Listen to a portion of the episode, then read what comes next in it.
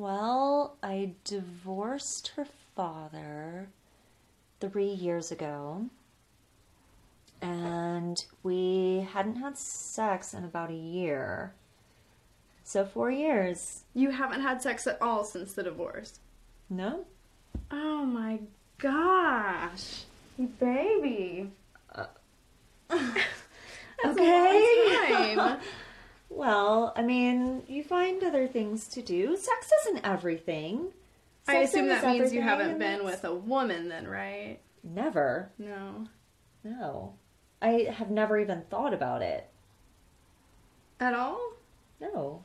I want you to imagine you're on a big cozy bed, you're relaxing, nice Egyptian cotton sheets draped over your skin.